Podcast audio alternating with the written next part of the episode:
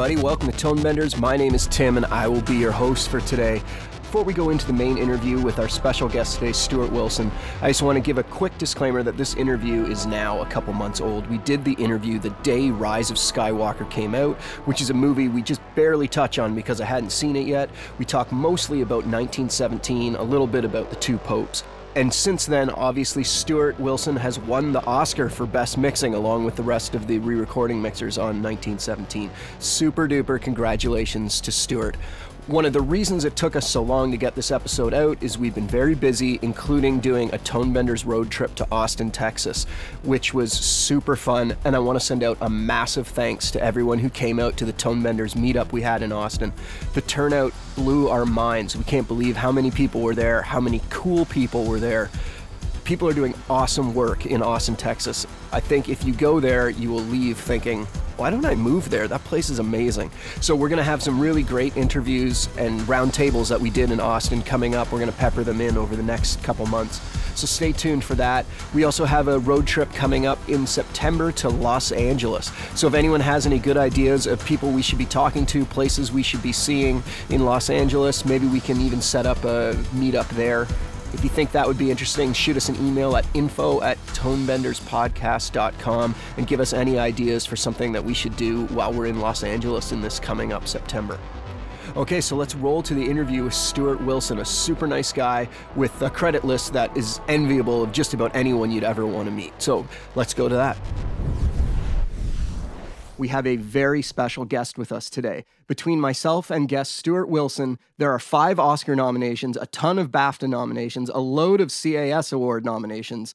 Sadly, of course, these are all for Stuart. I have none myself. He has worked on some of the largest franchises this century, including five different Star Wars films, half the Harry Potter films, a bunch of Bond films, including my fave Skyfall. Some non tentpole type films that he's worked on include Edge of Tomorrow, another one of my favorites, Warhorse, Eastern Promises, and a real gem of a film, 24 Hour Party People. I can watch that every day for the rest of my life. I love that film. He's worked on three films that are almost coming out simultaneously this winter Star Wars Rise of Skywalker, The Two Popes, and 1917. I was lucky enough to catch an advanced screening a few weeks ago of 1917, and this is a spectacular achievement in filmmaking. Stuart, welcome to the show. Hey, good to be here, Tim. Thank you. No problem. I'm glad you could join us. 1917, this film is set up so that the viewer, to the viewer, it appears to be one continuous take from beginning of the film to the end. This is a rare technique that I'm not sure has ever been attempted on a scale this large. When you were first told about it by Sam Mendes or whoever first approached you, did this inspire excitement or intimidation in you? I think a mix of excitement and intimidation. Yeah, it was obviously going to be a huge challenge, and sound would be a key storytelling element. You know, the sound of our lead character, Schofield, is key, whether we're close or distant from him. You know, I wanted them to be able to choose to use the sound to zoom in and hear his breathing, his struggle, his emotional state, if we want to, or be more distant and hear him at a distance in the in the landscape he's in. But he had a very clear vision for the film, and I didn't want him to kind of be restricted by the the normal sort of technical restrictions that we have in, in capturing good audio. Yes, it was great to just, he's such a master filmmaker. I just wanted to hear his vision of it and then see how I could accommodate that technically to not get in the way of his process. Yeah, I don't think I mentioned in that long intro that you were the production sound mixer on this production. So, because it's one continuous shot, the camera is going 360 degrees around the characters at times. So, you can't have a boom operator, you know, standing in the shot because the camera is going to see them eventually. So, how did you go about tackling this? Well, we did have a boom operator. I mean, my sort of first thought was to carry my recorder documentary style and follow in the blind spot behind the camera.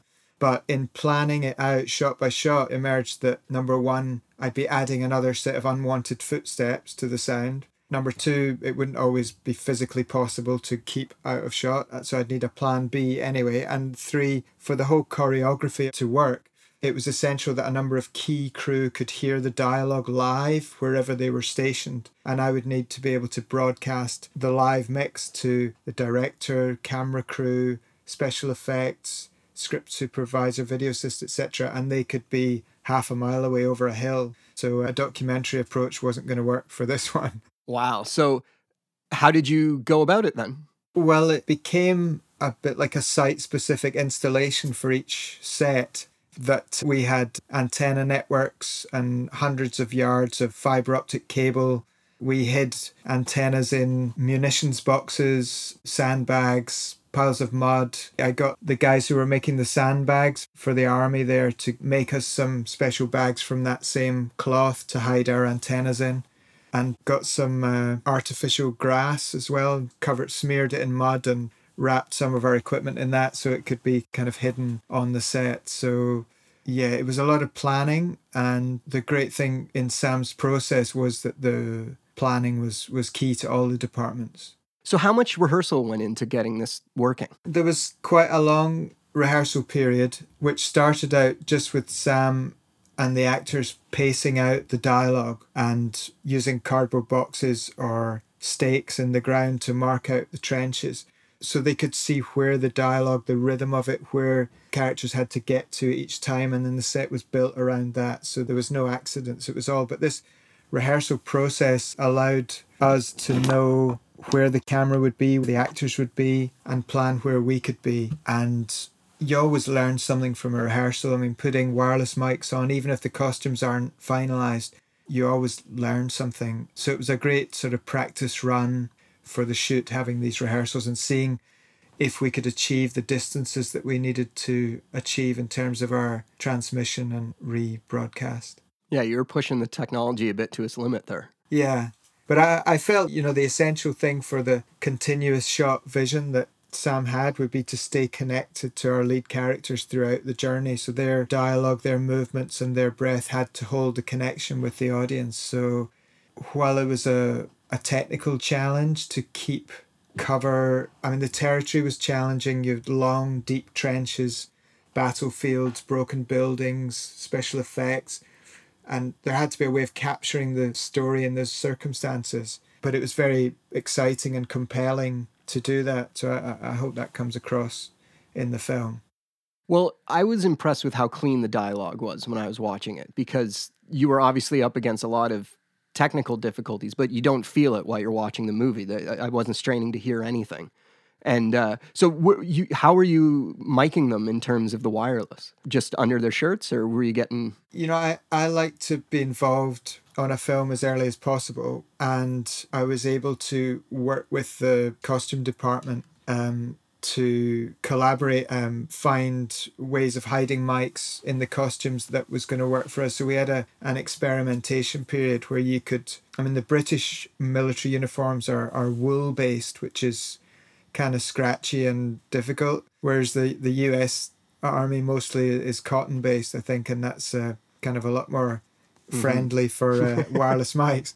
Because I was able to get in before the costumes were finalized, and you could see how you know when a piece of wool was stitched to a piece of leather was that going to be quiet enough where could we get the mics in so that they would be protected from the wind but also give us the transparency of the voice that we needed and how would the the aging treatments that they used with wax and mud and oil how would that affect things so some things were remade and sometimes one costume would work and another one wouldn't and we were able to kind of look at well why is that so that was great. And so the mics were kind of pretty much built in to the uniforms uh, by the time we came to shoot. But George Mackay, our lead actor, I have to thank him for his patience and, and collaboration as well because he at one point I had four wireless mics on him at the same time. Wow.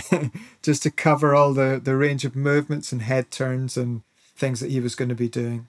And also when he went in the river, because wireless signals drop off severely underwater. He had two body worn recorders on him as well, so that as he came up to gasp for air, that was being recorded, even if if we lost range on him. So, what were the mics that you used in the underwater scenes or in water scenes? I guess. I used a Sennheiser MKE one. Okay. Which is a pretty, it's pretty small and pretty robust, and I've found that they cope okay in in uh, wet situations. well, that's always good to know because you don't want to be putting something in that's not going to work. So I guess you've had experience with that. There's probably been underwater sequences in the Harry Potter films and stuff like that. So you've done it before, I assume. Uh, yeah, it's done a bit with different microphones at different times. It's always sort of um, evolving. The the problem is the companies, the manufacturers keep coming out with better products, so we keep having to spend money to uh, just to get that tiny improvement on the gear. So, yeah. So you mentioned earlier about how you uh, were able to interact with both the costume department and I guess the directing department. I don't know. You were able to go to the rehearsals. That's something I think you maybe have more say in because you have all these previous huge films that you've worked on and award nominations. How do you suggest someone that's maybe earlier in their career finding ways to get sound kind of more thought about earlier in the stages of production? Well, from a purely practical point of view, I think productions companies they generally try and keep you away at arm's length for as long as possible because they don't want to have to start paying you. so I usually get some prep in my contract, but how I do that is I would say, well, say I had a three weeks prep and on a small film or someone started out, say they had a couple of days prep, I would say, well, let me do half a day, you know, five weeks out and have all those conversations. And then I'll do another half a day, three weeks out, and so on. So to pop in, speak to costumes, speak to special effects, talk to the electricians about where their generator's going to be, all that kind of nuts and bolts stuff, so that you're not having to turn up on the day and say there's a whole load of problems and then people are going to be unhappy because they haven't got it in their schedule to, to fix those problems. So if you convince them that you don't need to be paid for that prep time, then it's well worth doing that prep time however you can get in there to have those early conversations so that people have got sound in mind when they're designing and choosing fabrics and so on.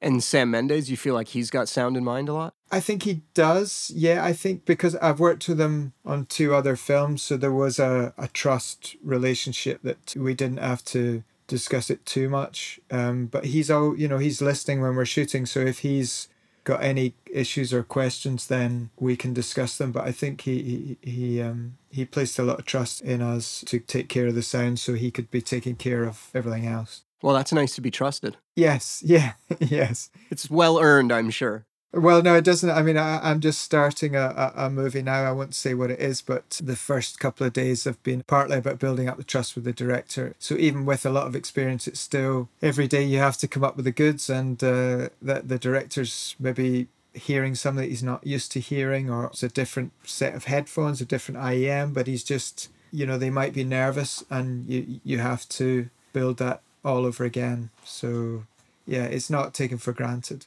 Do you have any advice for ways to get the director to trust you other than obviously delivering nice tracks?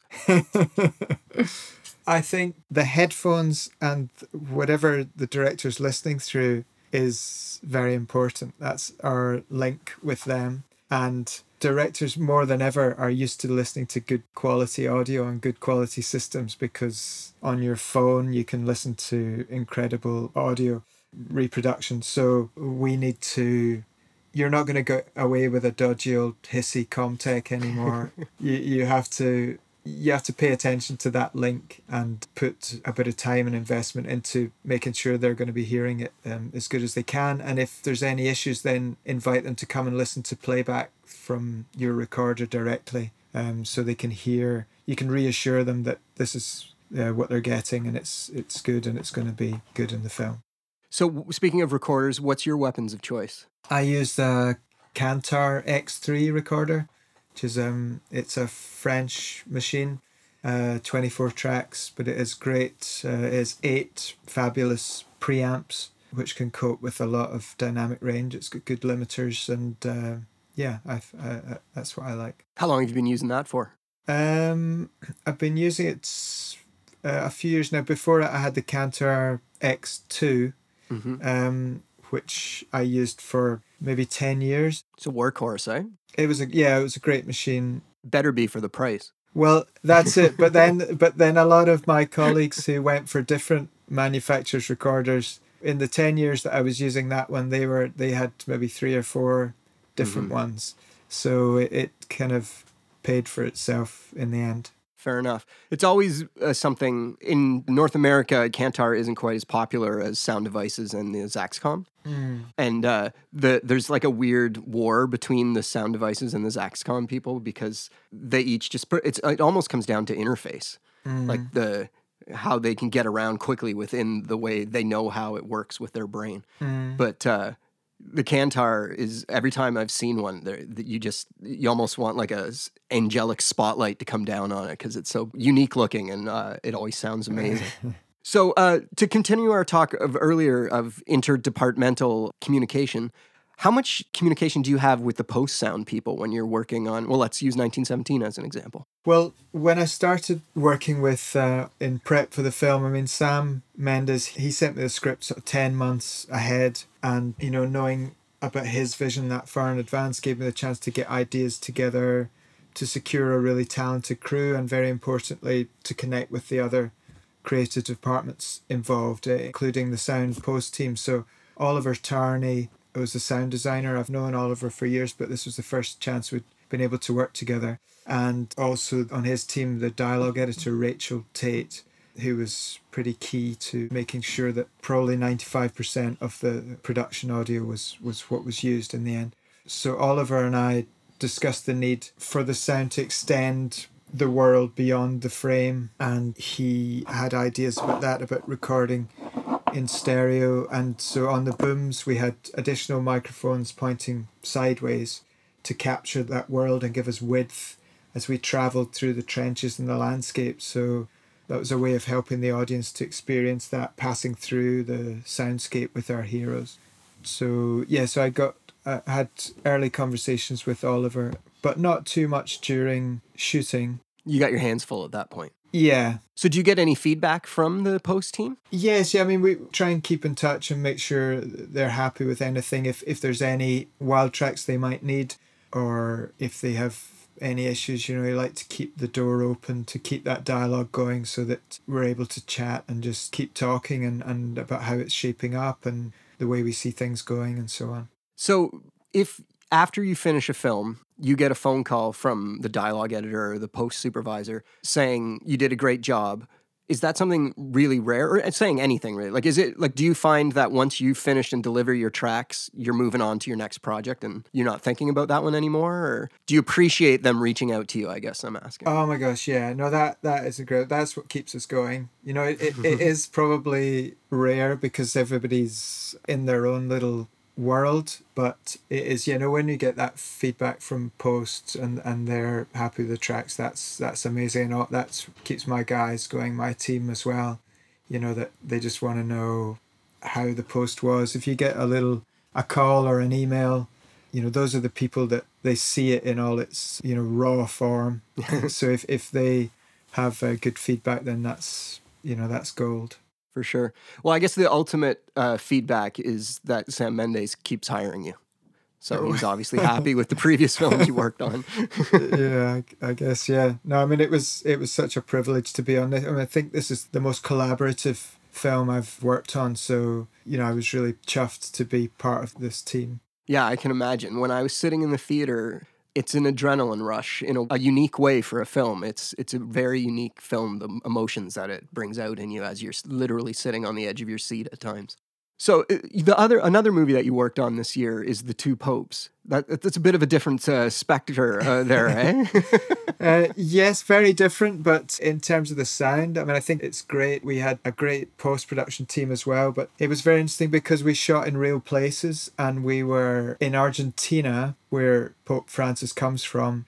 We were filming in the, some of the slums, going back to places where he sort of preached. And you go into these slums, and there's so much going on. There's so much noise. There's dogs. There's music. There's shops selling stuff. There's people bar- making barbecue out in the street. And, you know, a, a lot of the slums where they live is right under the freeway with, you know, an aircraft going over. So we think, well, we can't control this. And also, these people are, we're coming into their neighborhood to shoot. You know, you can't come in there, you know, people from Britain and start trying to lock things down. But that also, you want that life in the sound, but, you know, your, your instinct is to try and lock everything down so you get clean dialogue. So I use quite a lot. I would have a second recorder with an ambisonic surround mic setup so that we were capturing all that noise and life and energy at the same time as we're recording the dialogue so that in post production the dialogue editors could if they needed something to bridge edits or something that they wouldn't just have to be adding more unwanted noise but they would have the synchronous noise or whatever characterful sound was going on at the time.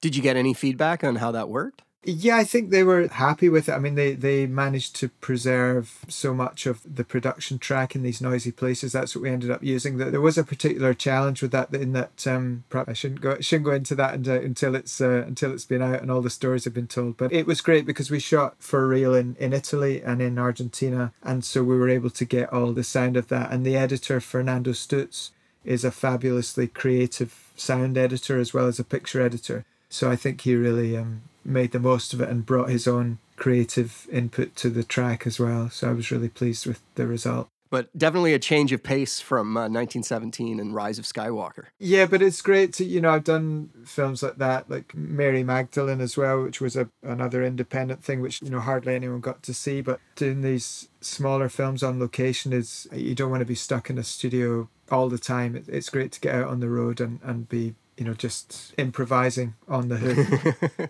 Get the adrenaline going. I guess it happens both ways. But um, so I Star Wars came out today. I actually have tickets to go see it later today. It's morning here where I am, so I'm going to be seeing it later today. So I, I don't have any insightful questions to ask you on that one because I haven't seen it yet. But I assume that it was your what was it your fourth or fifth Star Wars film? Your fifth one? Fifth Star Wars film? Yes. Yeah. Yeah. Yeah. I mean, it's sort of difficult to believe that we're here at the end of the, the last trilogy of the trilogies because I, I worked on episodes 7, 8, and 9. The Rise of Skywalker's its climax, but yeah, I mean, I honestly I couldn't have dreamed of being somehow part of this world. You know, when I started out as an intern coiling cables, um, so there's a good degree of pinching myself going on when you see these massive billboards of the Star Wars movie, and you think I want to go and see that, and then you think, oh, hang on a minute, I've I, uh, yeah, I, sp- I spent six months of my life working on it. But the, no, the Star Wars team have given me so much.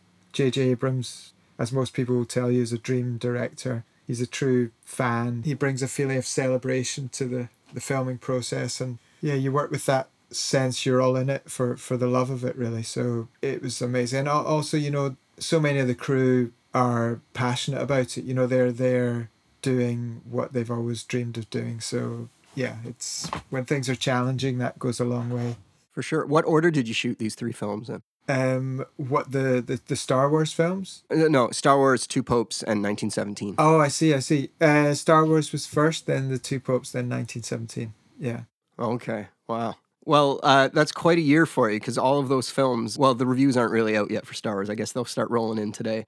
But uh, definitely the other two, everyone has got nothing but praise for them. And uh, I'm sure everyone's going to love the Star Wars. I'm looking forward to going seeing it myself. So, congratulations on uh, being so busy this year on such uh, prestigious films. It's amazing. Yes, it is amazing. I think there can never be a year, another year like this. It'll be all downhill from here. But uh, yes, no, I'm so. Uh, yeah, you might as well just pack it in, you know? Yeah, I think so.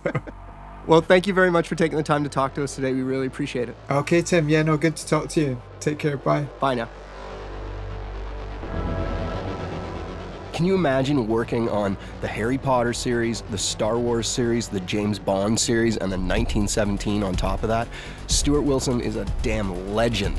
He's worked on some of the greatest, biggest tentpole franchises that have ever existed, and uh, some of the better ones at that, too. Thank you very much for Stuart Wilson for joining us today. I want to send a humongous big thanks to Yanni Caldas for volunteering to edit this episode for us. Yanni is a composer and sound designer editor based out of Toronto. He's worked on TV series, ads, audio forensics, and an upcoming video game. He's done it all. He was super great to work with. So if you need some sound editing help, look up Yanni at amnesiasound.ca or on Twitter slash Instagram at amnesiasound. If you want Insta links for that, go to our website to this episode episodes page, and you will find links to ways to contact Yanni.